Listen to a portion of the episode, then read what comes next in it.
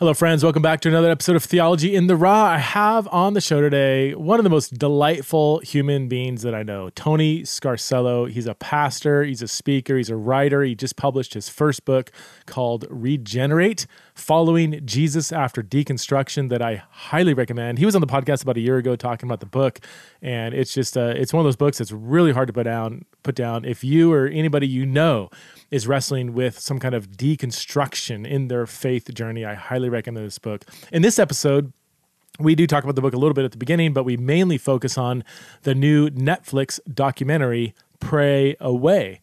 Uh, we look at the pros and the cons of this documentary and uh, discuss all things related to reparative or conversion or ex gay therapy. And uh, I think you'll enjoy this conversation. Speaking of sexuality, faith, and gender, uh, we are going to have a faith, sexuality, and gender conference here in Boise, October 20th to the 21st. Encourage you, if you can, grab a plane flight and get out here to Boise. It's an amazing town. Uh, you only have to spend one night. You can we'll, we'll get you out of here before uh, four o'clock. You can jump on the next plane flight home, or we are live streaming the event as well. So uh, if you can't come out here or you don't want to uh, sit in um, sit in the sit in the audience. Um, uh, consider live streaming it with you just i mean just as an individual or with a, a team of leaders or a discipleship group or bible study you're involved in um, would encourage you to uh, check that out. You can go to centerforfaith.com forward slash events to get all the info on that event um, also, if you want to support the show, you can go to patreon.com forward slash theology in the raw. Support the show for as little as five bucks a month to get access to premium content. Once a month, uh, Patreon only blogs and podcasts and interactions throughout the week. Uh, so, again, all the information is in the show notes. All right, without further ado, let's dive into Netflix's Pray Away with the one and only Tony Scarcello.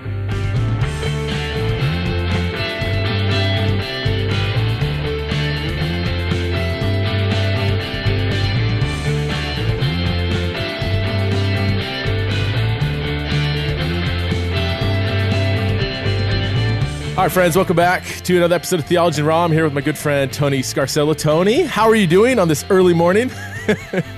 Spin freaking sprinkle. Only you could get me up at 5:30 in the morning on a Thursday or on a what day is today? See, that's how we're Tuesday. Tuesday. Tuesday. Morning, so. Yeah, it feels like Monday night, right? Tuesday morning, early morning. Um, well, I had a I had a, busy uh, day podcasting scheduled um, but you reached out and said, "Hey, we should talk about this Netflix film, Pray It Away." Um, and I was like, "Dude, we totally need to talk about it. Can we do it early on Tuesday morning? Because I we need to do this soon because it's uh, I think a lot of people are talking about it." Um, but, yeah, it's real now. It's, yeah, it's all hype. So first of all, before we jump in, you, you uh, it's been about a year now since you came out with your book. Uh, do you want to tell us how that is doing and um, how the reception's been? Because I mean, I, I I endorsed the book and it, it was it's an incredible book, and I and I I've said that offline, so you know I'm not just saying it to because you're here in front of me. It is it is such a great book on deconstruction, reconstruction, something I know a lot of people are going through. So yeah, uh, what's the snapshot blurb about the book, and how's it, it been going? Yeah, thank you. Um, it, it's good. Like I, one thing I didn't anticipate with it, and I guess I should have is. Oh, real um, quick, real quick. The how, name it's regenerate. Regenerate generate following Jesus after deconstruction. Yeah. Um, and and the pro and if people don't know, like we recorded an episode on it a while ago, but like it's it's essentially my journey of growing up in the faith, losing the faith, coming back to the faith. Um, what I wasn't anticipating when the book came out was how many, how frequently I was going to be the first time I would hear about people's own stories with their struggles with their sexuality.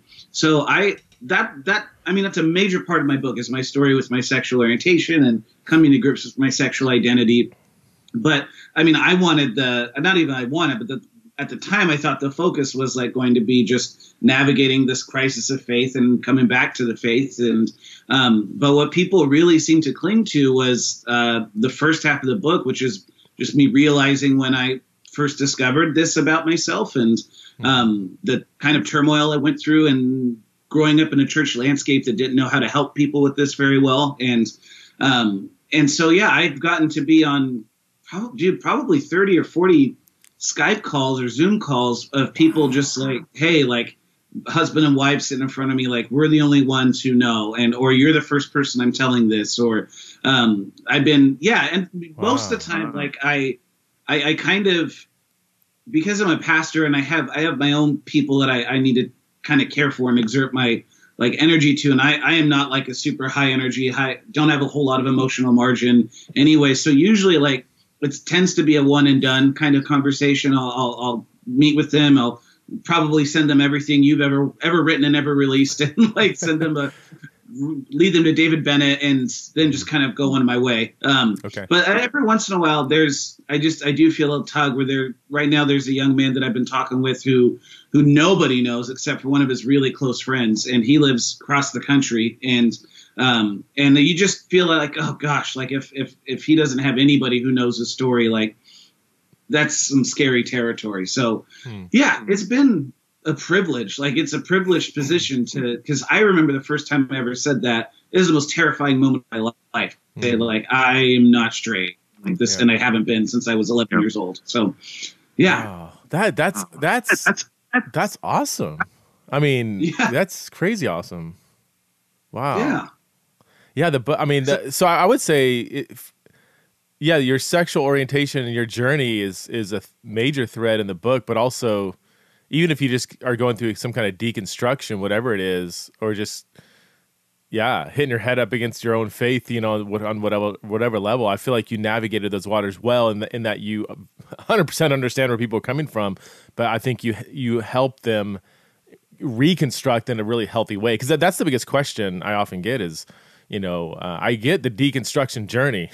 you know, um, how do we reconstruct in a healthy way where we don't just get off the rails, you know, and just live with inability to forgive and bitterness and trauma and hurt and all this stuff because that's not that's not healthy either. You know, um, yeah. How do we how do we become enchanted with Scripture and Jesus again? Like right. that's a deal. And I'm I'm a Pentecostal, so like an enchanted worldview kind of comes with the territory and.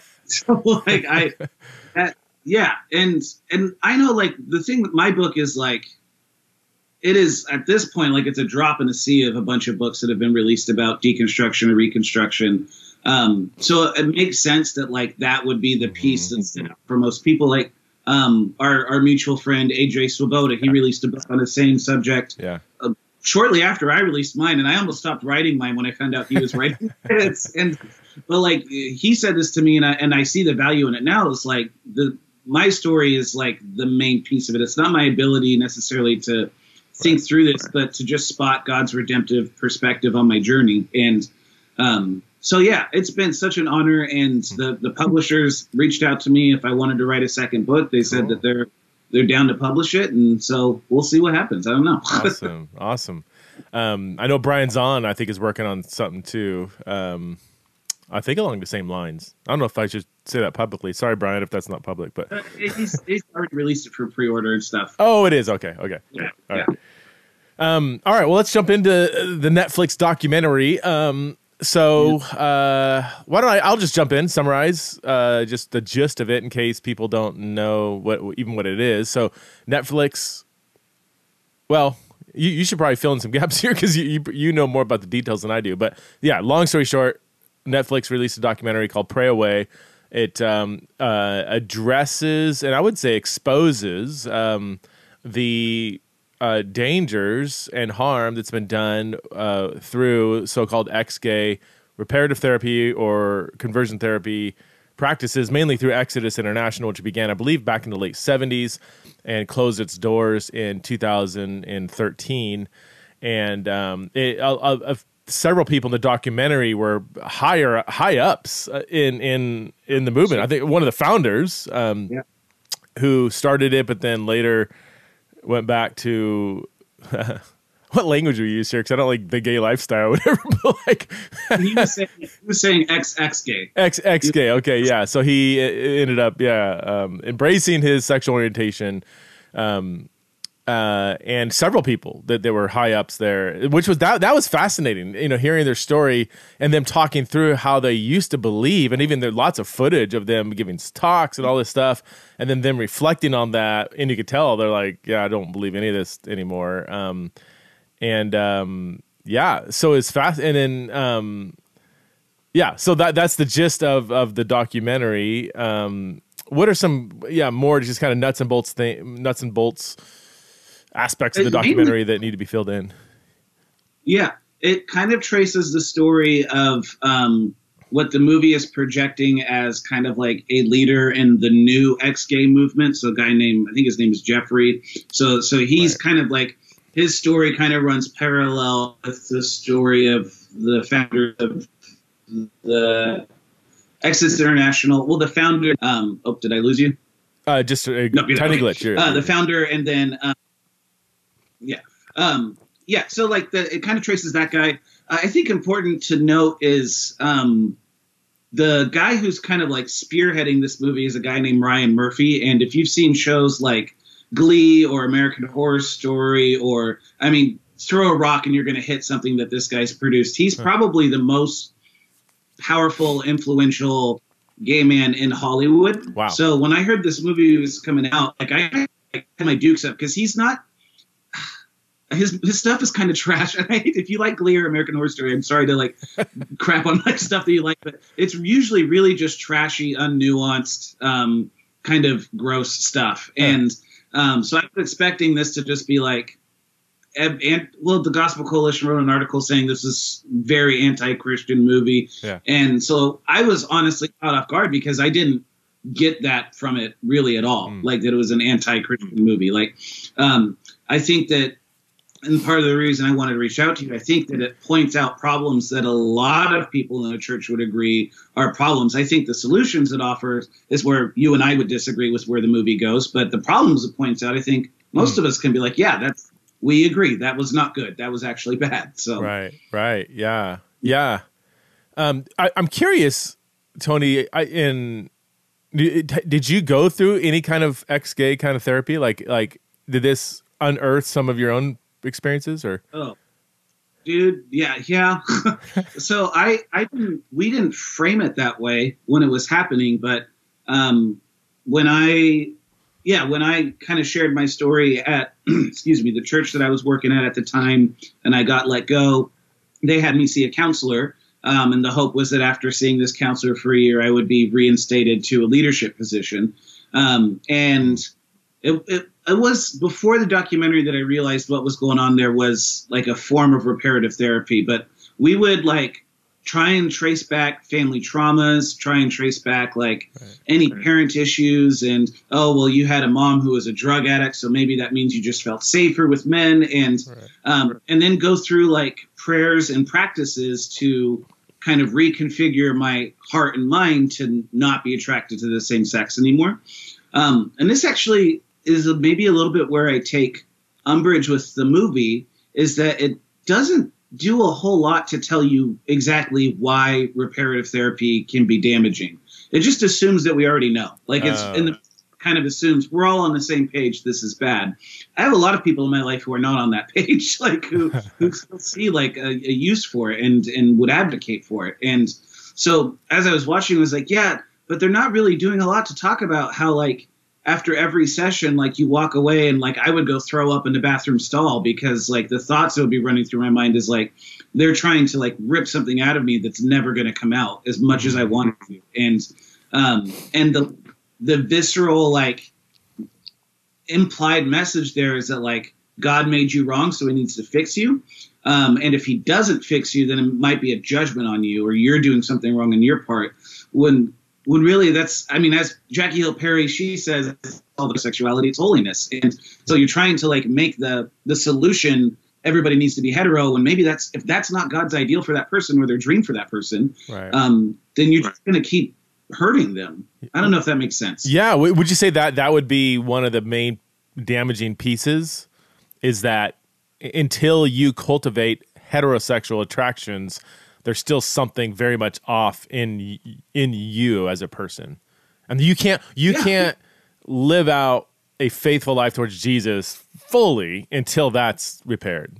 Is that Tot- yeah, and it lacks a, a, a biblical anthropology of people and a biblical ecclesiology. Right. At one point, John Paulk he says in the movie like the entire Christian he literally says the entire Christian church is based on being married and having a family. right? I remember And that. that right there, that's like um, I thought it was based on Jesus and his resurrection and like apprenticing under his way and living it out here on earth. Right. But no, because that's the implied, the not even implicit message. It's oftentimes the explicit message that Yeah. unless you have kids and have get married, like you aren't really walking with Jesus. There's something Right. wrong with you. Never mind that Jesus never got married and Paul wasn't married. Right, like, right, right, right. kind of stuff.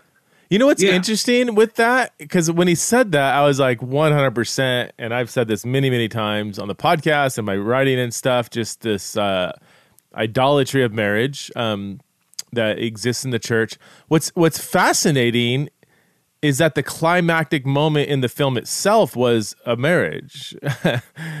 like the whole, the whole underlying journey was they, f- it,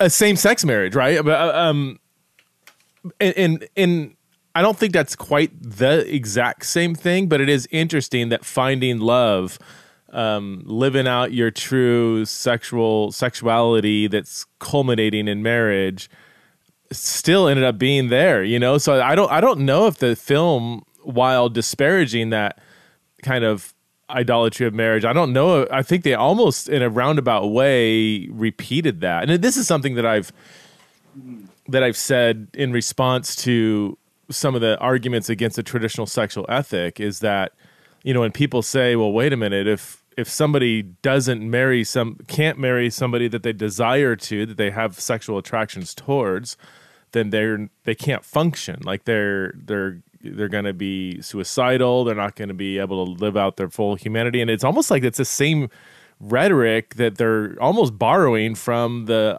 idolatry of marriage that is widespread in the conservative church. They wouldn't call it that, and then when I you know they don't see it that way, but it's like, well, I.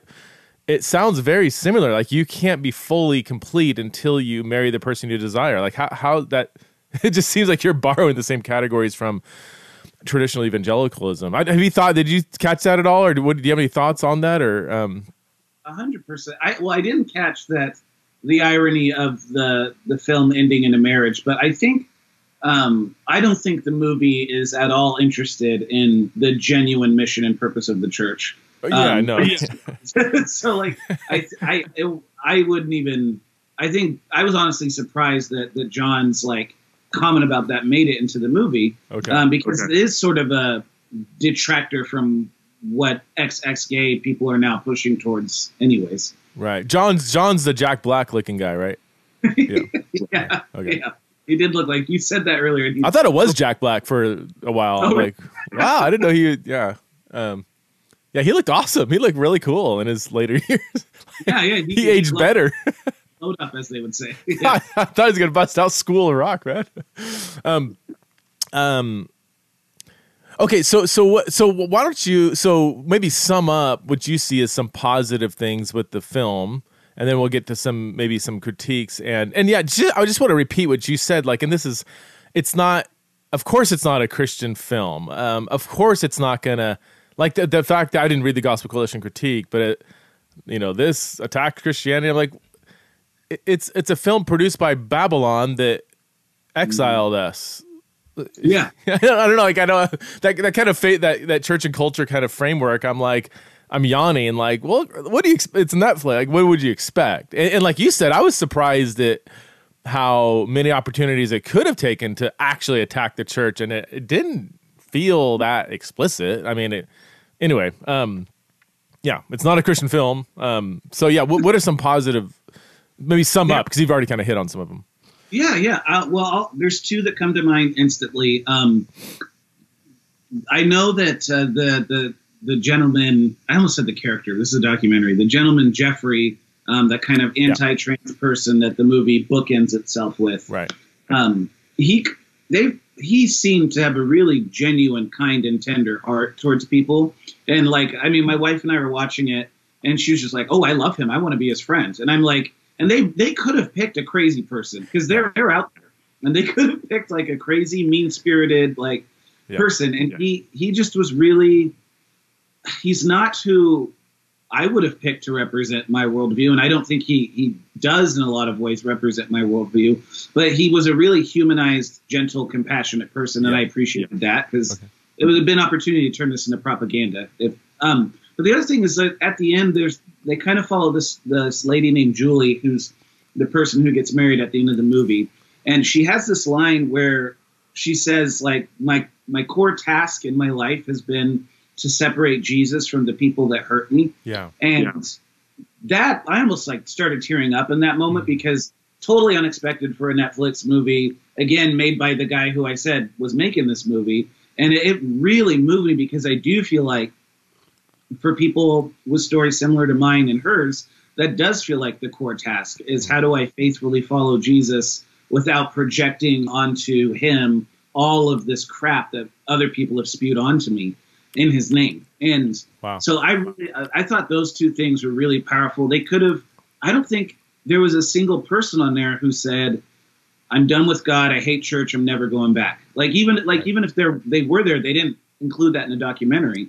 And so to me, like even though it's it's a certainly like a more progressive like Christianity that I'm comfortable with, and, and you can have the whole argument of that is that better than not going to church? That's a whole other argument. But to me, the fact that they were like, maybe there is something here worth salvaging and and contending for, in hmm. spite of all the pain and trauma, like that's that's deep in my heart that that I resonate with. That is that because they they but that one line from Julie separates Jesus from aberrations within Christianity. Yeah, Like that's that's yeah. We are but that I would echo that same line over and over again. That that church hurt, uh, misguided Christian attempts at whatever. Um, that's not Jesus. You know, um, that that's an, that's followers of Jesus not following Jesus the way they should. Um, do, do you think they represented ex gay the ex gay movement well from from what you know about it? Um, I don't know enough. I mean, I got into this conversation literally the year Exodus closed down. I had heard about Exodus before, but I didn't. I did not live through it all, you know. So I, I, I and, and because my ministry has been separated from that kind of approach, I it's not. I, I don't know. All I know is loads of stories from my friends that they're telling me, you know, which are some are some are better than others. Uh, most of them are pretty eerie. yeah. some are downright bizarre and disturbing. Um, yeah, about what they went through in gay therapy. Yeah, I think they honest, honestly, Preston. I think they were more charitable than they needed to be. Like, wow. they they really were. Um, I think all of them at the end of the movie said these people think they're helping people. They think they're doing Yeah. the right thing, and Yeah. they didn't call a single one of them a villain. Like, and they could have taken shots at, at John Paulk's ex-wife, like, because Yeah. she she hasn't always had the most helpful perspective on this stuff either. And so, like, but they didn't. Like, they they really just. Huh. So I, I feel like if I were making this movie, I probably would have been more critical. Huh. Um, and it, you know, like I don't know if you noticed this in the movie, but I definitely noticed this with people who I had met um, who claimed to be like ex-gay and fixed, and um, there's almost like this like dead eyes, like just this Huh. lifeless expression behind their face that just isn't full of life. Like something in them is Huh. is dead that maybe shouldn't be dead, and um, and I every person like that, especially John Paulk and I think the guy's name was Randy, who was running it near the end. Um, when you see them get up there and speak, like they just look look lifeless. And the one guy who didn't look lifeless ended up being the who, once he heard people's stories, was like, "Yeah, we got to shut this thing down." Hmm. So that, to me, like that, that speaks to something of again like a bad biblical anthropology that like this maybe it wasn't God's design that everybody function in this this way. That sorry, dude. One second, our garbage. Can you hear the garbage truck? Oh, it's out there? fine. Keep going. Yeah, I could barely hear it. okay um yeah like it, it, it seems biblical and rational to me to believe that like there can be such a thing as mixed orientation marriages mm-hmm. or like shocker shocker like maybe the lord really just does want some people to be single and that's okay and that's Right. a, a blessing in and of itself with its own set of challenges but like why do you think paul contends against marriage like in first corinthians 7 please don't get married i would rather you didn't like Yeah. we just don't have an idea for that in the American church. Yeah, yeah, yeah. No, I, I, I from my more limited knowledge, I, I think they could have taken more pot shots, and especially at the end when they did. I think it was Julie, um, who said like the motivation. Like she was, she was saying they're they're well intending. Like these are not monsters. These are not like they truly believe they're doing something good. You know, um, I thought that was uh, more than they had to say. You know, like I thought that was really good. And and I so I um I should I should say on the air like I've I've known Julie in the past. I've spoken with her on stage. We we spoke in um I think Portland or Oregon together after she had changed her view. Um, uh, so I've known her before and after. I haven't kept up with her. I mean, we, we, I don't claim to be like friends with her as if we we keep up, but have talked with her on several occasions, and she's just she's a delightful, delightful person. Mm. Um, both before and after her, her shift in view, um, and yeah, I I thought she everything in the because the film, you know, I'm sure you know, you as you know, you know, what came out on the documentary is probably five percent of the footage they had. So they're handpicking things, and we'll get to this in a second. That ends up building a story and a narrative. That's just what film does. Um, it's not a completely neutral journalistic just survey of you know they are they, there is a narrative focus and intention there that I don't fault, but it's it's I think it's important to recognize. If I made a documentary, which I've done documentaries, Dear, yeah. Dear Church, I'm gay. We we did a short documentary, and I got critique for the same thing. How come you have all these? Everybody there, you know, is like side B or believes in a traditional ethic, which isn't true. There, we did have one of the five was not a Christian. Um, mm. but oh, there's no affirming Christians. You know, I'm like, yeah, I'm I'm I'm building a narrative too. You know, I'm, I'm telling stories that I think the church needs to hear, and you don't hear enough in the world. So that's yeah, there's an underlying narrative there. So I so again, I don't fault them for that, but I do want people to recognize that there is a narrative being built here. All that to say, I I thought um from what I have known about Julie and how the film portrayed her, I thought that was really good. Like I think um, she's just she's she's awesome. She's great. Obviously, we disagree on a serious issue, but I think she's, um, yeah. I'm glad they I'm glad they picked her, and maybe not somebody else that would have been maybe way more, um, uh, yeah, attacking of the church, um, or even the people in X Game Ministries. What, what was there other things that you like specifically liked about the movie that, that you were really glad they highlighted on, or that maybe you didn't know before you watched it? Yeah, um, let me. Th- oh man, there was.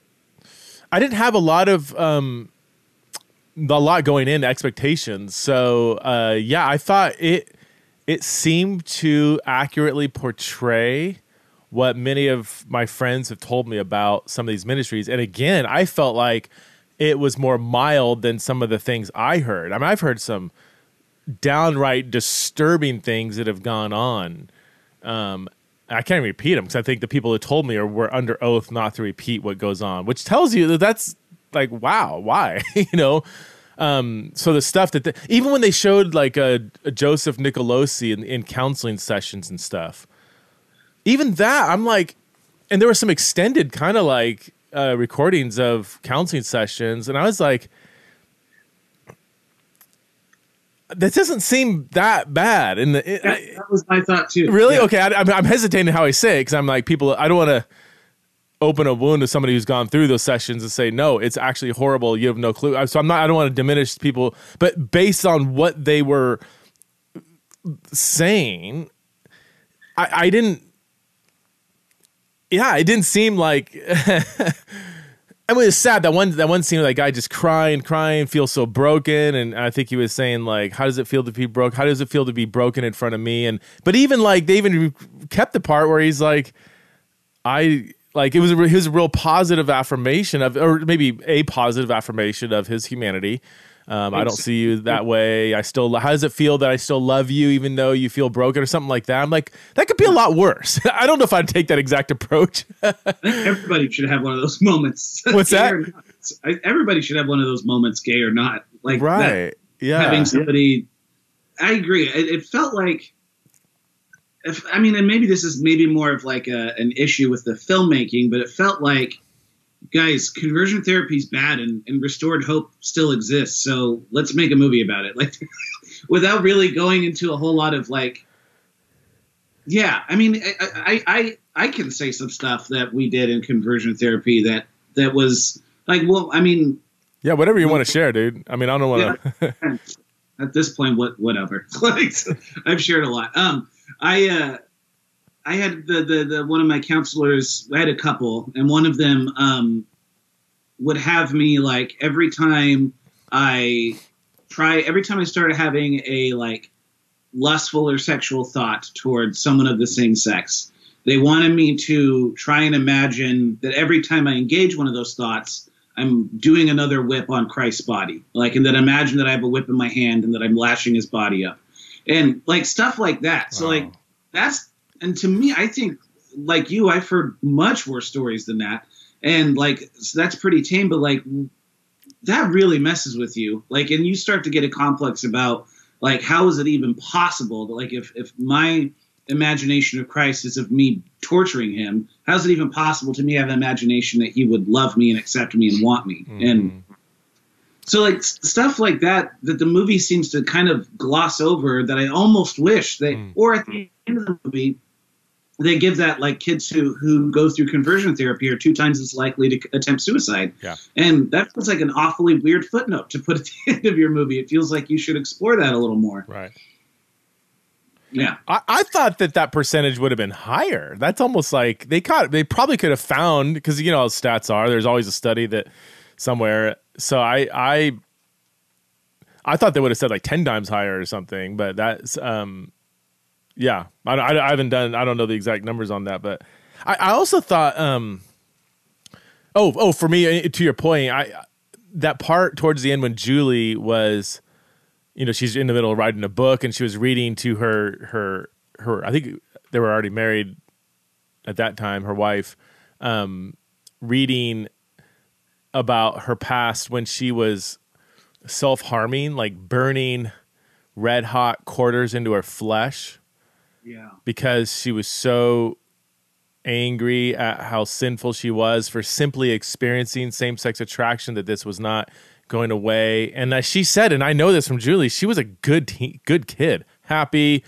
uh, did not get into trouble. Like she was a good, good Christian teen, which in this day and age is like you can find f- thousands, millions of billions of teenagers. if you added up the kind of sin quota, they would be far beyond where Julie, you know. So the, then to hear her describe how much she hated her physical body and was burning quarters into it as sort of this self atoning affliction because her her SSA was not going away. That I don't know anybody, and even even if there's people that are pro reparative therapy or maybe uh, the kind of neo versions of it today, I'm sure there's some listening. And like, hopefully, and you probably hate most of this podcast, but hopefully, though there are some scenes like that where you can.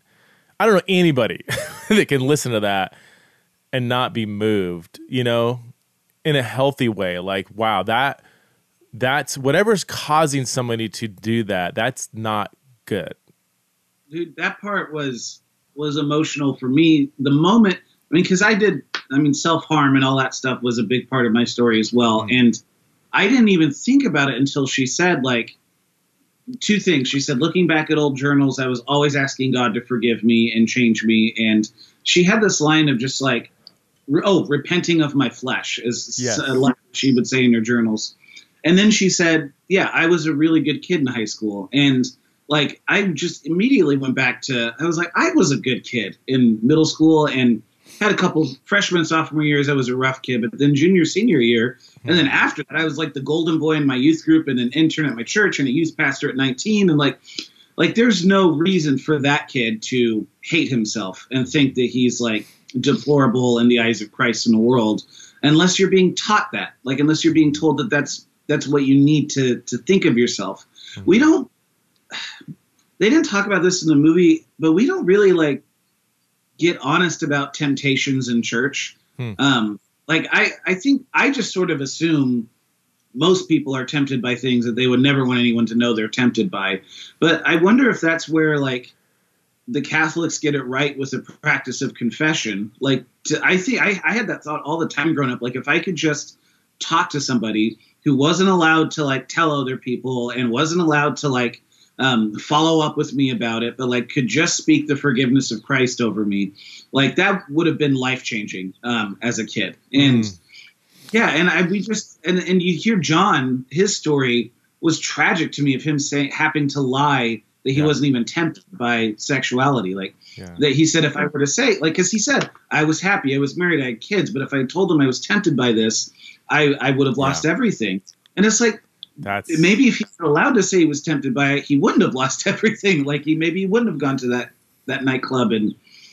Do you think yeah. that's where some of the strictness and lies of, and I'll just say some or many branches of the ex gay narrative that he went through, you know, where do you think that has caused some of these people to just kind of totally jump ship and, and leave their families and go go back to you know um, living out their orientation. Because that, that if you're not even allowed to say no i still wrestle with this absolutely every day i i have to bring it to the cross and sometimes i mess up and i need the church to come around me and, and help me you know. The fact that you don't have even have that kind of outlet i just i just vision, envision this pressure cooker that's gonna blow at some point.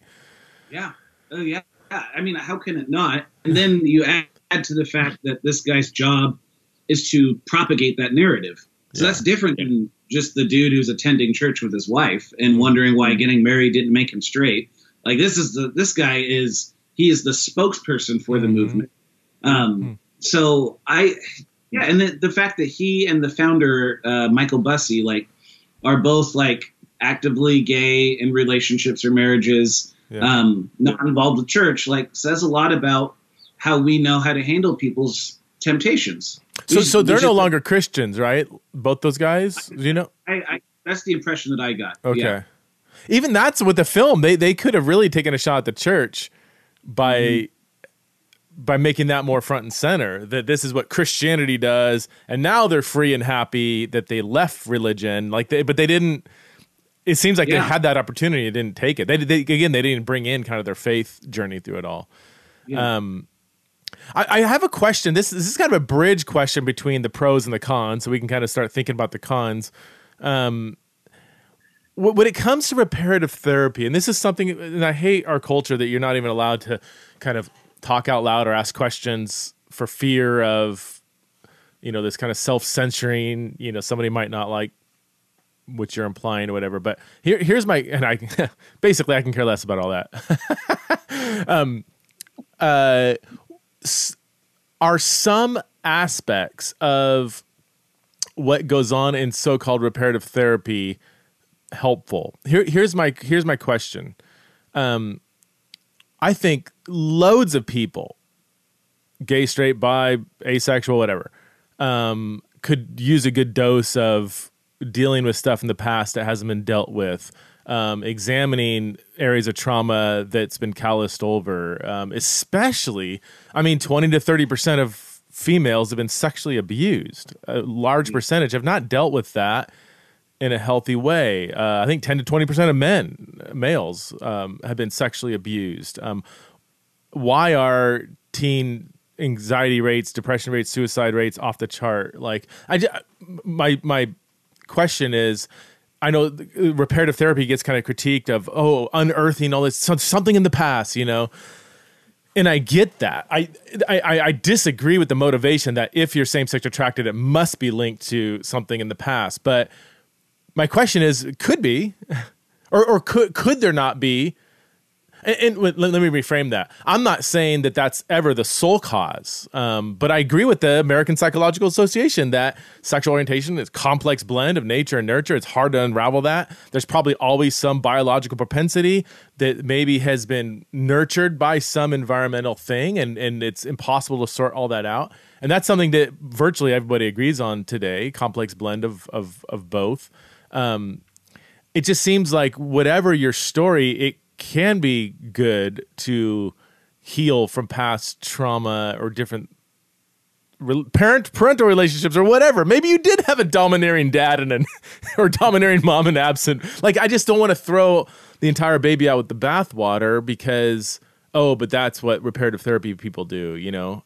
You know what I'm mm-hmm. asking and, and and what are your thoughts on that and how do you how do we go about that without repeating the past of of wrong-headed ex-gay stuff?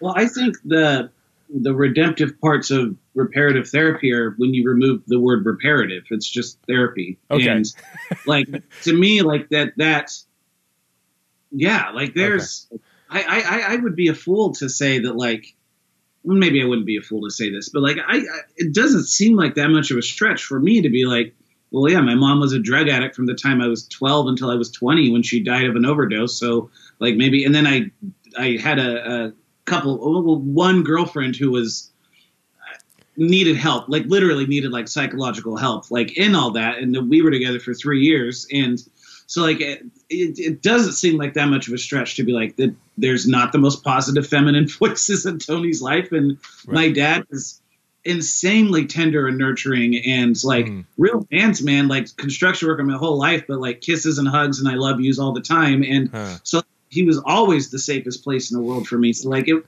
I could see somebody spinning, and I've heard it, people spinning my story to say, well, that's why you feel that way, Tony. And, um, and my point is like, I don't really care about why because it right. doesn't change right. the fact that it is what it is. And, like to to insist that somebody has to or even can on their own will just remove this or that it is God's will for that to be taken away for sure. I'm not saying that like God can't or doesn't even occasionally. I'm, I do not think I've ever heard a story where I wasn't suspicious.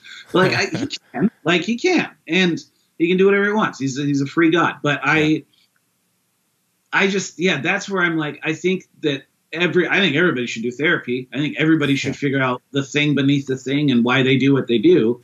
Um, but I don't therapy with the intent of fixing a specific issue. Yeah.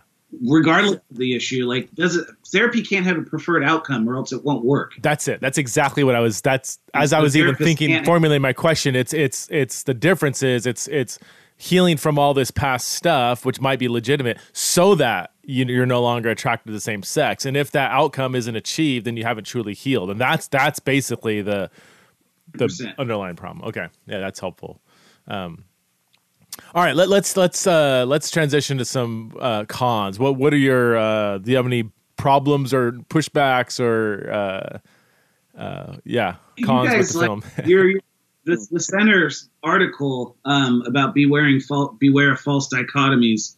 That that was the whole reason I, I reached out and was like, let's talk about this because if they had interviewed Jackie Hill Perry or David Bennett or you yeah. and like presented like advocates of side B LGBTQ Christians, like to me it would have been a documentary worth really wrestling with, mm. like a real like it really looking to dive deep into what are the options for queer Christians. Um, this really just wanted you, and like, and I, this might be why they don't they don't dive into the theology of Christian sexuality once. Like, no, they don't like dive into like again the only non-affirming gay Christians in the movie wouldn't call themselves gay; they would be ex-gay or ex-trans. Right. Um, so to right. me, like that that was like a big weak point. I was just like this this is just propagating a, a narrative that that to makes people like me and a lot of friends of mine who are occupying non-affirming church spaces and committed to orthodoxy like it makes me feel more at risk because hmm. because it's it's hmm. setting up the the story of like you're either ex-gay which i have plenty of that in my world of people who believe that or you are um, like you just got to go be affirming, and that's the only way you're going to be able to live a fully healthy and happy life. Hmm. And there's there are thousands of, of hundreds of thousands of Christians who who experience tension in their sexual orientation who don't buy that narrative. Right. And the less those stories are told, the less like the more that it's erased because erasure is a big term is a big term in like queer hmm. uh, uh, what's the term activism is, is, don't erase people and like the but they're committing a really vicious form of erasure there by saying these are the only two outcomes that are available to you. And that's kind of what honestly like I wonder what what a Julie or or any of those people would have what their lives would have looked like if they would have known that hey actually what if like God didn't make you wrong and like what if like God's ideal isn't for you to be heterosexual what if there's this other option where like you get to love and trust and follow Jesus in a totally different and more intimate way than other people. Um, mm. Like, well, if sexuality is the most vulnerable, intimate piece of ourselves, and that's the sm- most difficult piece to surrender over to Jesus, like, what is the level of intimacy and familiarity with God that we have when we actually are able to do that? Wow. That's that's a great word right there. Yeah. Yeah, so beware of false dichotomies. So like the two options presented was the ex gay narrative or the fully affirming kind of secular mm-hmm. sexual ethic. You know, there there was no room for a a more nuanced Christian sexual ethic, I, and, and that's this is where it comes down to like filmography and and what kind of narrative you know because. like they, they could say well that's not what we were trying to we weren't trying to capture. That wasn't our intention. We were just trying to capture this this whatever. I would still say the whether it was intentional or not, the unhelpful byproduct of the narrative they they built um, was the impression that there is no other kind of so-called third option. I hate using third way because that's a whole different thing with even, even yeah, it means something. That means something else for people yeah. that have ears to hear. But um, yeah, another option that is not ex gay, but is also not um, that, that's maintaining an, an, orthodox view of of, of sexuality. Um, I, so yeah, with the, I've got mixed thoughts on the positive case. Do you remember the guy's name? The ex trans guy, Jeffrey. Jeff. Okay. I've yeah. got mixed thoughts about how they portrayed him. I and we talked offline about this a little bit. I keep kind of going back and forth because what was it a positive portrayal or was it a negative portrayal? On the one hand, I did appreciate that they showed several scenes of him with his, you know, getting ready for the march with all his friends or whatever, and like they they seemed happy and they. And part of me was like, yeah, let them be them. Like maybe they did change, but whatever. Like they're super stoked on life. Like, and and I now as I appreciated that it didn't seem like they the the film um bent their happiness in a negative direction most of the time. I feel like there was some times when and uh, you know music does a lot in in movies and some of the well, music and the placement of scenes is where I would maybe question whether they portrayed them accurately. And for those who have seen the um, film, might be able to reflect with me on this. When they were portraying the kind of ex trans guy and all his ex friends, ex ex gay friends, um, they did they did seem happy, but the music to me, if I if I remember, just seemed extra eerie. And those scenes were often or sometimes placed after you were you heard from ex gay people saying this was all a lie it was a sham. I lied for 10 years. I lied for 20 years. I knew I was lying and now I don't have to lie anymore. And then they go to a bunch of ex gay people and they're all happy. It's like, wait a minute. This former scene seemed to per- seemed to say something that was like objective truth, not just for me I was lying, but it's a lie. And then it's almost like you can read this other scene through the lens of, oh, they're just in the middle of that lie that wasn't explicitly stated, but I think it was at times strongly implied. Do you would you, do you have any thoughts on that?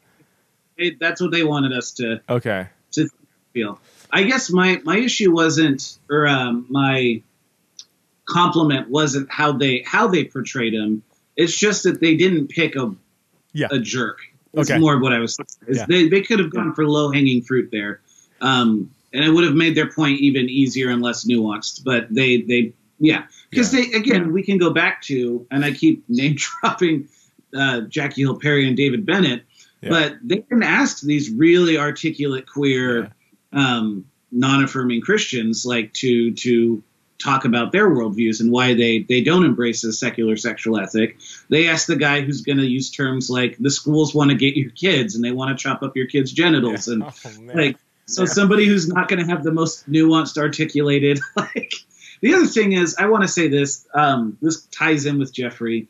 Is they they have scenes with like Julie and Michael Bussee talking about how reparative therapy is like really big and large and good today, um, and like it's it's a huge thing. That's how they kind of end the movie. And you go to Jeff, their example of this, Jeffries, and he's got like 30 people like at his marches, and it's like he's he's freaking out that his Facebook post has three thousand likes, and uh, what's going on like, so that that's my other question is is it that big? I, I and I, I, I hear two different perspectives. I haven't seen the data on it. My thought was after Exodus crumbled, you have a lot of these kind of organizations that are trying to carry the torch in a in a neo kind of ex gay way.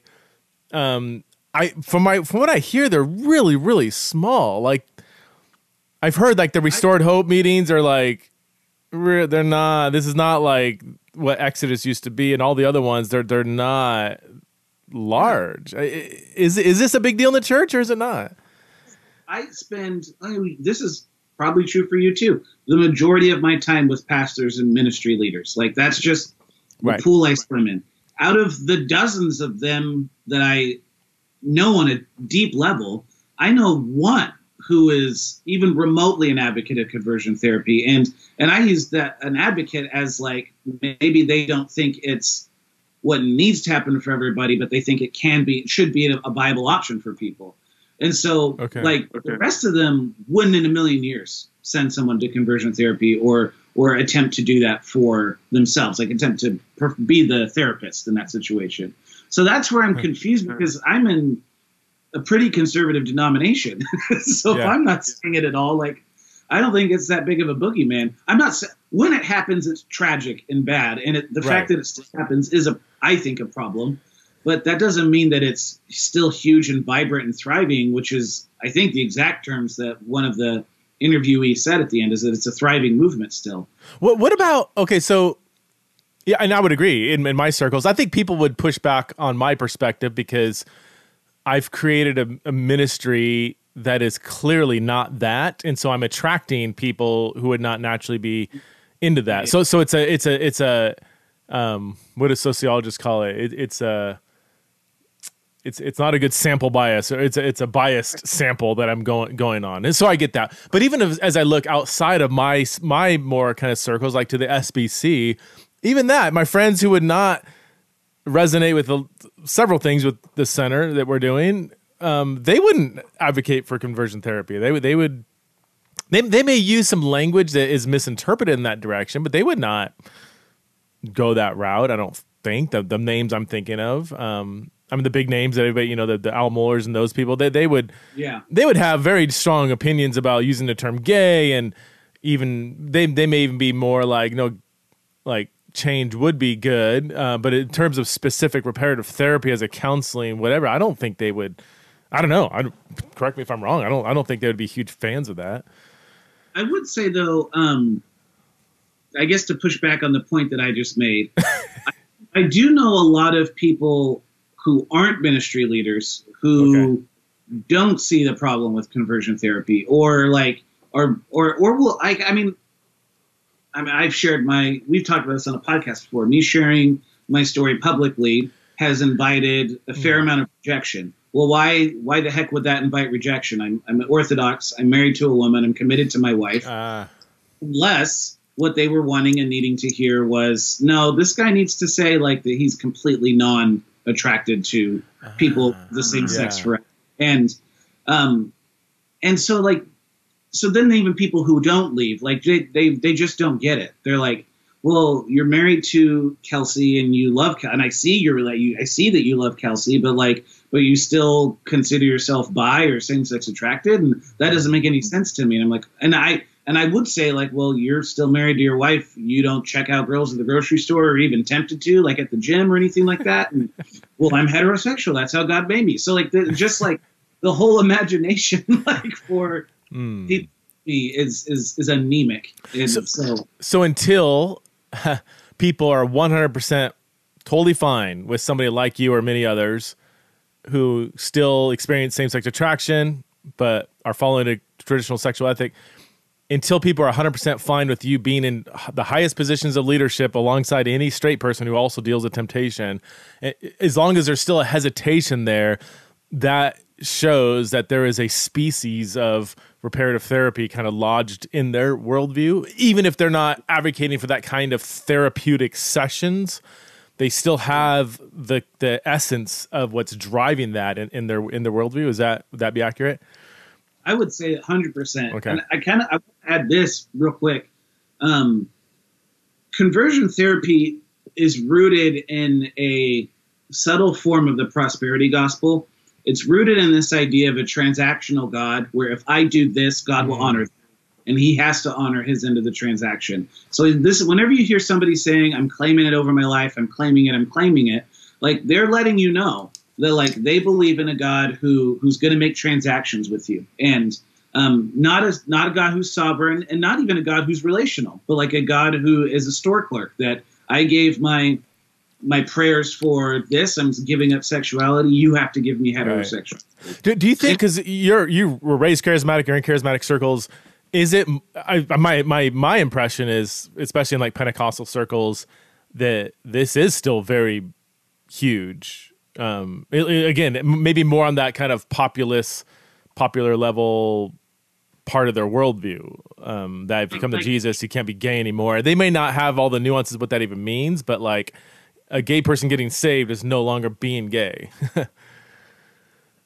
yeah, I mean, well, one of the biggest, most influential Pentecostal churches in America is Bethel School of Supernatural Ministry in Redding, California. They have a pretty big ex-gay ministry over there. Okay, um, that, was, that was my next question. Yeah, what's that? That was my next question. Is is Bethel? Because I know they have. Yeah, yeah, and and and that was one of the resources that was utilized for me when I was uh.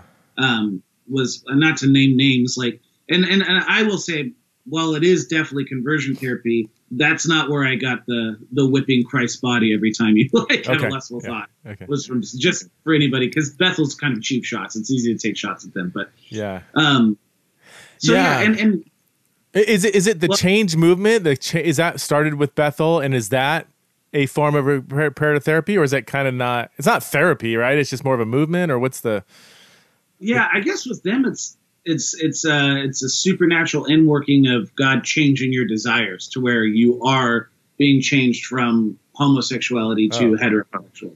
So it's not change. So th- and this is another. Right, this kind of leads into another question I have is just the language of change, transformation, and my interactions. And I hope so. Those of you who are listening that are advocates of maybe change or Bethel or um, or reparative therapy, it's the language of change and transformation that I think is unhelpful because people will ask me, "Well, Preston, don't you believe God can change people?" It, and it's a it's it's a loaded it's a very loaded question. What am I supposed to say? No. Yeah. Um, but to reduce the complexity and tensions within this issue to don't you believe God can change people, I think misses so much. Um, if people are going to use the language of change and transformation, which are biblical concepts and terms, even, you need to be incredibly precise on what exactly you're talking about. Yeah. Um, do I believe God can make a five foot four man six foot four? Yes, absolutely. Is that the typical way in which God acts? N- not really. Or even take, you know, a disability or something, you know, somebody that had his arm lost in an accident. Can God cause that arm to grow back? Ab- 100% without blinking an eye, I would say, yes, God has that ability. Is that the way God typically acts? In my anecdotal experience with one armed people, no. Um, it's not the typical way. So I would map this conversation on that for whatever reason. Um, this has not been the typical way in which God has responded in kindness to people who are attracted to the same sex. Most importantly, though, apart from even that, most importantly is I absolutely, fundamentally, theologically do not think that it is necessary for faithfulness. Mm. And, th- and, that to me, that's the that's where the shame, the God hates me, the self harm, isn't that where it comes in? Is like I, God is less pleased with me as long as I am still wrestling with this temptation. Yeah. And, and that to me is really destructive um, when you either explicitly or implicitly give that impression that until you do not have this temptation anymore, something is still off in your spirituality. And God's still kind of like, well, I mean, I still love you, but, you know, that kind of view of God, which is destructive. Well, and then you get it, you get to the point in the documentary where you're seeing uh, Exodus International working at the Republican National Convention and mm. um, the them being elevated to places of significant influence and authority. And then you start seeing this trend that's as that's really vibrant in the American church, which is like you if you go to a church and like like again Pentecostals, so like altar calls, like prayers, signs and wonders, like I am all for that. Like and, and I but there is a version of that that is exploiting people's desperations as a way of gaining your own influence and power. And like you see Exodus International clearly doing that, and they're even saying that that's what we were doing because it was like a financially beneficial arrangement. Um, and bringing Joseph Nicolosi in there and like all that kind of stuff. They were helping each other sell products. But like this isn't just a if we think that because Exodus International is not around anymore, then the problem's fixed. Like I see people do this on the pulpit all the time, like exploit what desperations that people have. Mm. And we will tell people that like, you know, Jesus has forgiven you, you just need the cross, but like it feels so often that like we what we preach or what we talk about how are we just not supposed to walk away with the impression that my sin actually is bigger than the cross like my sin actually does trump christ's work on the cross mm. if i feel like i can't go into the presence of god with boldness and confidence like hebrews says like if i feel like i can't do that then i do have a, and this isn't to heap shame on people there is a belief somewhere in there lodged in my mind or in my soul that says this is bigger than the cross. This is bigger than what Jesus can do for me. And um, anytime you exploit somebody's desperations to to for your own means of influence and power, like you're setting yourself up for that that destructive pattern. Wow, that's I I didn't think about that in that way, but that's that's wow. Whew. That's pretty widespread. that that that that spills over into a whole kind of powered conversation about leadership positions and just being in positions of power and how that intersects with the gospel and, and the Bible and stuff. Um, okay, so we we acknowledged. Well, so how widespread is it? That how widespread is it? The the film made it out to be this is like, it almost made it out to be it's like growing even more, which it seems like as a kind of therapy, if you go back to the Exodus International heyday to now, I just can't. Unless I mean, show me a study or something. I, I just it doesn't seem like it's as widespread and predominant as it was 15 years ago. Um, but you but the but the question mark I had that we both have is what about on just as as a piece of the popular mindset among a lot of Christians. Um, uh, Oh, going back to Jeffrey, I keep forgetting his name. Jeffrey, the ex trans guy. I I so here and this this deals with one of my biggest critiques is the opening line. I I started watching the film. I'm like, I'm two seconds oh, in, and I have massive problems with how they're framing this. But it, what it's common is the correlation between sexual orientation change efforts and gender identity change efforts. These are two very very different things and if anybody's interested i'm doing a long blog series addressing the many dif- differences between sexual orientation change efforts and so-called i'll use that phrase uh, gender identity change efforts and you know they have the two lines you know this is this is um, they define sexual orientation and gender identity change which their definition applies to sexual orientation change not gender identity change um, and then they say every major medical industry has deemed this harmful or whatever. And again, that applies to sexual orientation change efforts, not so called gender identity. What's gender identity change? Well, that's a massive conversation. Um, I mean, you have the example they give is a biological male who used to identify as female, and then he came to the realization he's actually male.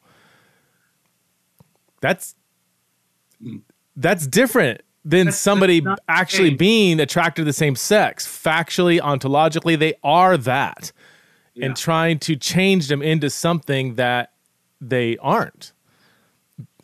For good or for ill, whatever, but that that's on just just categorically that is different than um so-called gender identity you know one person's gender identity change efforts is another person's helping somebody to live in their body without having significant dysphoria over the the biological sex that they factually are. Would be another again i'm not even saying i'm gonna i don't advise that kind of language for pastoral care but i'm saying just conceptually these are the, the, the LGB is very different than, than the T, and gender dysphoria is very different than sexual orientation. Um, so when people collapse those together, it's very unhelpful. So that, that's why I thought it was fascinating almost unhelpful when they use an, a so-called ex-trans person as the, the kind of representative of somebody who's still in this ex so-called ex-gay movement. Um, no, he did. He did bring in the fact that he's also was same sex attracted. I think he probably said homosexual or whatever. But um, yeah. Anyway, I, I didn't think that it, it, it's not surprising, but I just think it's once again unhelpful to kind of collapse all these things together. But anyway, did you have any thoughts on that? well, I, I thought of you when I saw that. Oh, okay. I was like, and I agree. I mean, I agree with your assessment, but like when I when I saw that, I was like, press is not going to like that. they conflict too. yeah. Well, um, it's it's so I. Yeah. Go ahead. Well, I was just going to say, like, you do such a good job at embodied uh, framing the question that, like, as the crux of the book is like, if somebody experiences an incongruence between their what would you say physical sense of self and emotional sense of self? Their uh, internal sense of self and their biological sex.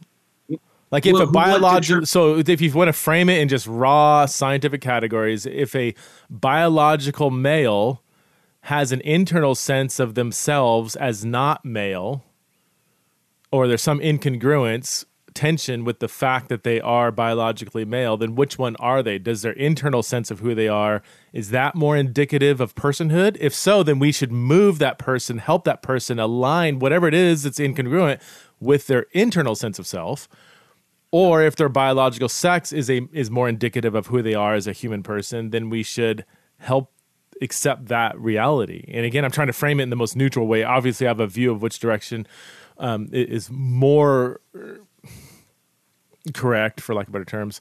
Um, but but I, I, I, think at least I want to help people at least frame the conversation what it actually is, rather than using language adopted from conversion therapy and, and ex-gay stuff and mapping that on the trans conversation. Nobody has helped. Nobody has helped when we do that. That that's my biggest.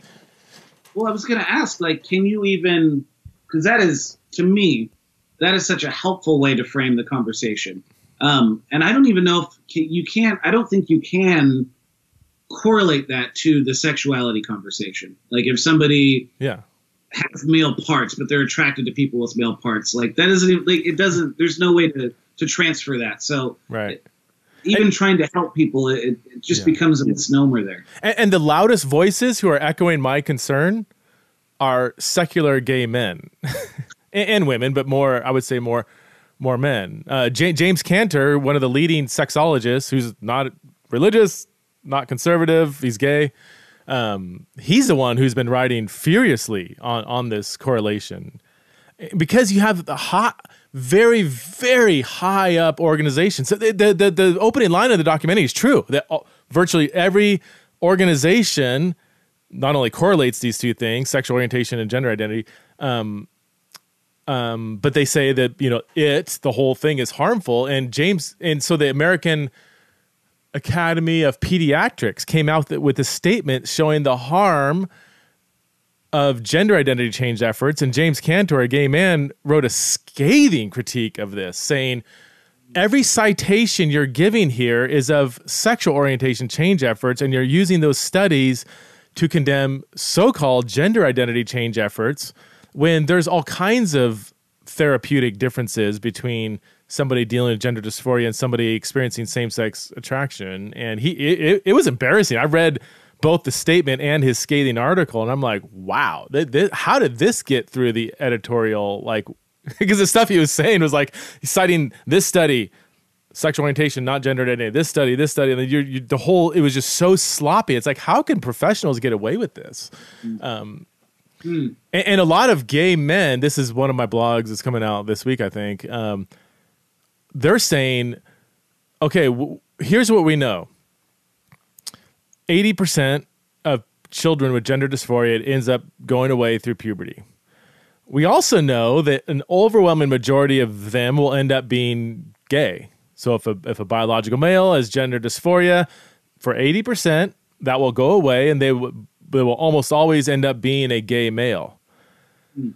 If we set that person on a path toward biological change, that is closer to sexual orientation change efforts because you're taking a gay, what's going to be a gay man, and turning him into a heterosexual female because he doesn't match the in their view the gender stereotypes of what masculinity is. So this is why a lot of gay men especially are saying this is triggering me. Like this is seems like a weird almost worse orwellian version of conversion therapy and you guys are saying the opposite of that is conversion therapy. Like it's a whole language game. Uh, andrew sullivan one of the main gay activists from the 80s and 90s he, he's the one who said this is conversion therapy all over again only it's more invasive because you're actually performing irreversible surgeries. This is almost like lobotomies from 100 years ago. The old old school you know conversion therapy it's and again i'm not i'm not even saying that all of these critiques are legit. Some of them are a little kind of over the top or whatever but it's just interesting that when you map these two together, it's like, wait, there's a much more complex conversation that needs to happen here. And yeah, it's so anyway, yeah, I, I was a little turned off by the film in the first three seconds when they did that. Can I throw a couple questions your way, real quick? Yes, yes, yeah. How did you feel when uh, what's his face started his talk off by talking about the importance of grace and truth? Oh, I know. Gosh, I was like, oh. well, um, yeah. I don't that that was uh, Ricky, right? Ricky Chelette, yeah. I don't even know. I've heard of the name, so I don't know much about him. So I don't know. Um, are they representing him correctly? I mean, Julie obviously had that story she shared about Ricky encouraging her to share her rape story when she wasn't ready. That was that was bad. Um, but I always raise a question like, is that an accurate portrayal of him? So I don't, I can't really say anything about him in particular. I will say that that that is a pretty generic way of framing things that I have adopted. Other people adopt the grace truth thing. Functionally or practically, we might end up saying quite different things. Because I don't know what Christian is going to say. Well, there's might be a few. But what Christian isn't going to verbally say? We need to have both grace and truth in the sexuality conversation. I think most would sign off on that, but what that looks like might be very different. So that that's where I was like, ah, it's it's it's hurt. It's not hurtful. It, it when people see that framed in that way in the documentary, and then when they hear me say grace and truth, they're they. It's easy for them to map all of that on kind of what I'm doing. And people have said that, like you're just doing reparative therapy, which is weird, but you know, you cover it up with this grace method message, but it's not real, or I don't know. Um, yeah. My question is, um, and I think you talked about this on the show before, but I I don't remember what you said. Um, when you, what do you do when you have someone like a John Paulk or Michael Bussee who gets married and realizes it doesn't make them straight? Mm.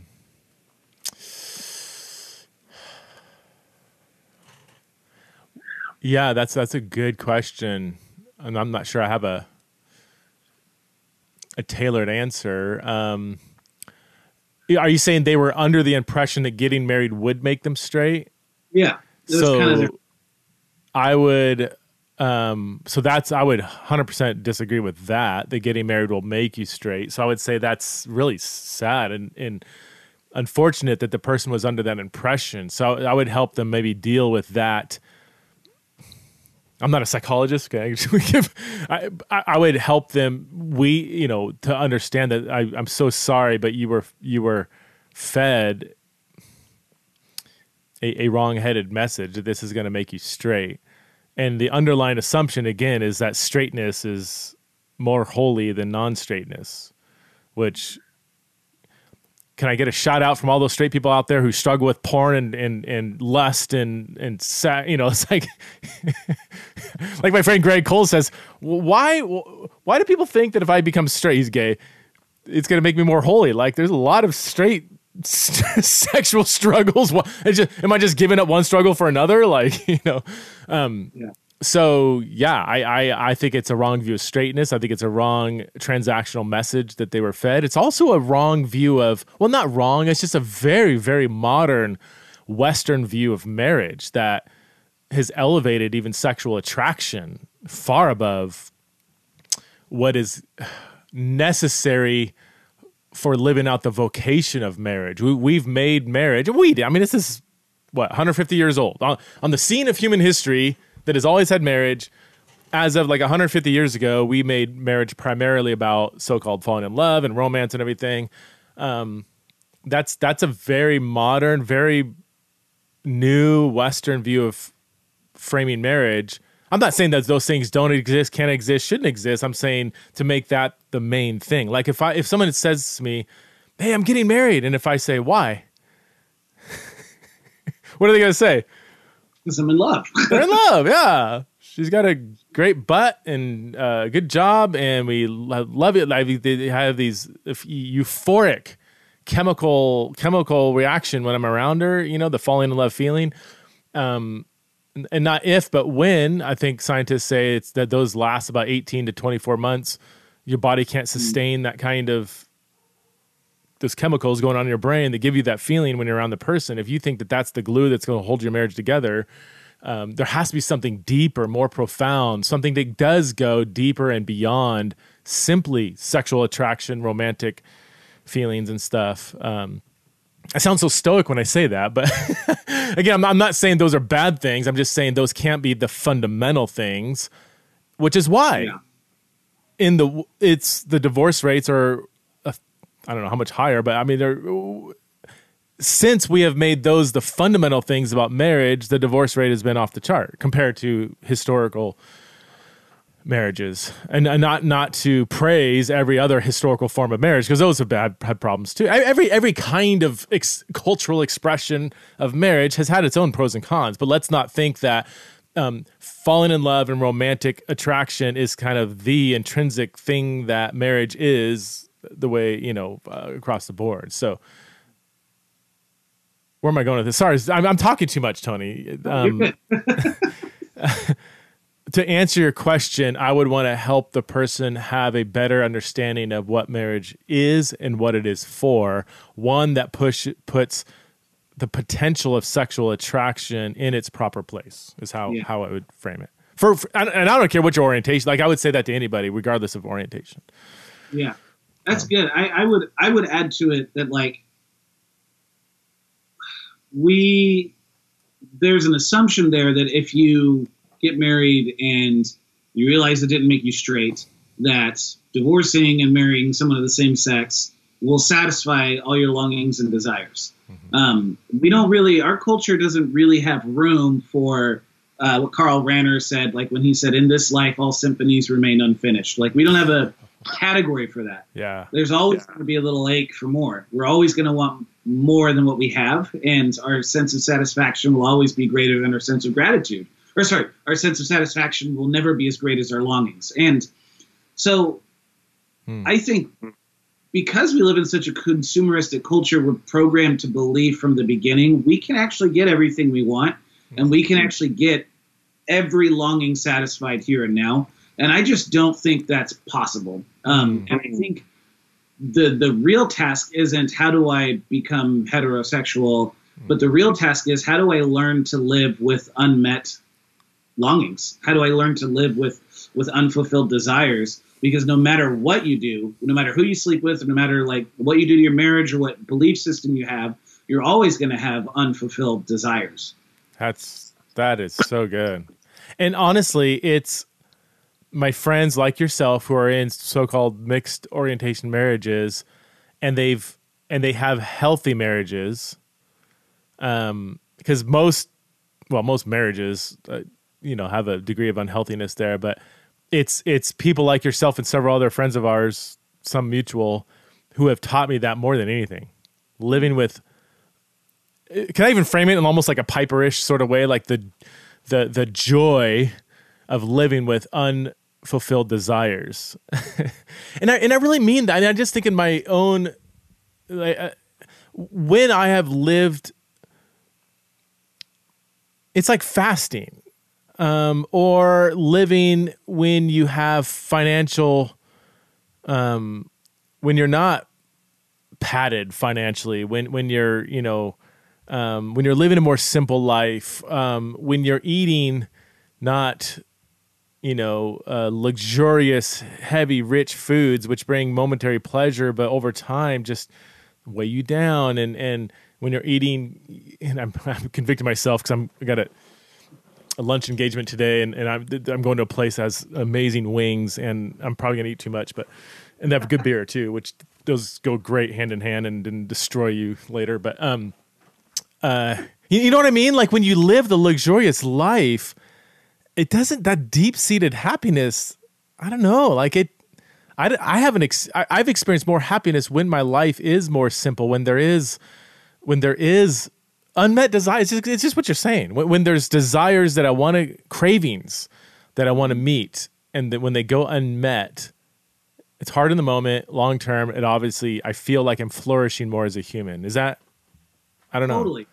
Well, and everything in culture is designed to exploit your desires. Um, and this goes back to what I was talking about the church, where we exploit people's desperations. We've appropriated culture in doing that, rather than contradicting culture by teaching us how to live with with unmet desires. And um, yeah, so mm. I, I, and I and it is a. I'm not there. I mean, it's it's a long. You're literally undoing your entire existence way of taking in information because that is the American dream is mm-hmm. consumer. Hmm. Wow. Well, we got to wrap this up, bro. I can keep talking to you for hours. Um, I forgot we are recording. I thought we are just hanging out.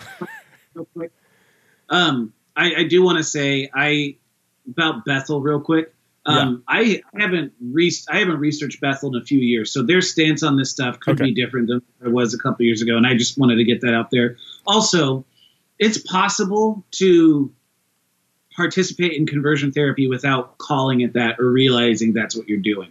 I think if you huh. went back and asked the people I was meeting with, um, they probably wouldn't have said at the time, like, no, that wasn't conversion therapy. That was just healing and, and all that kind of stuff. Because conversion therapy is such a loaded, yeah. um, negative yeah. term nowadays. Mm-hmm. So it's it's important to this just further illustrates the point that it's important that we kind of pave a, an imagination for LGBTQ Christians, LGBTQ Christians who um, who are clinging to orthodoxy, and that, that, maybe that's where our efforts need to be pushed pushed more towards rather than this yeah. other stuff.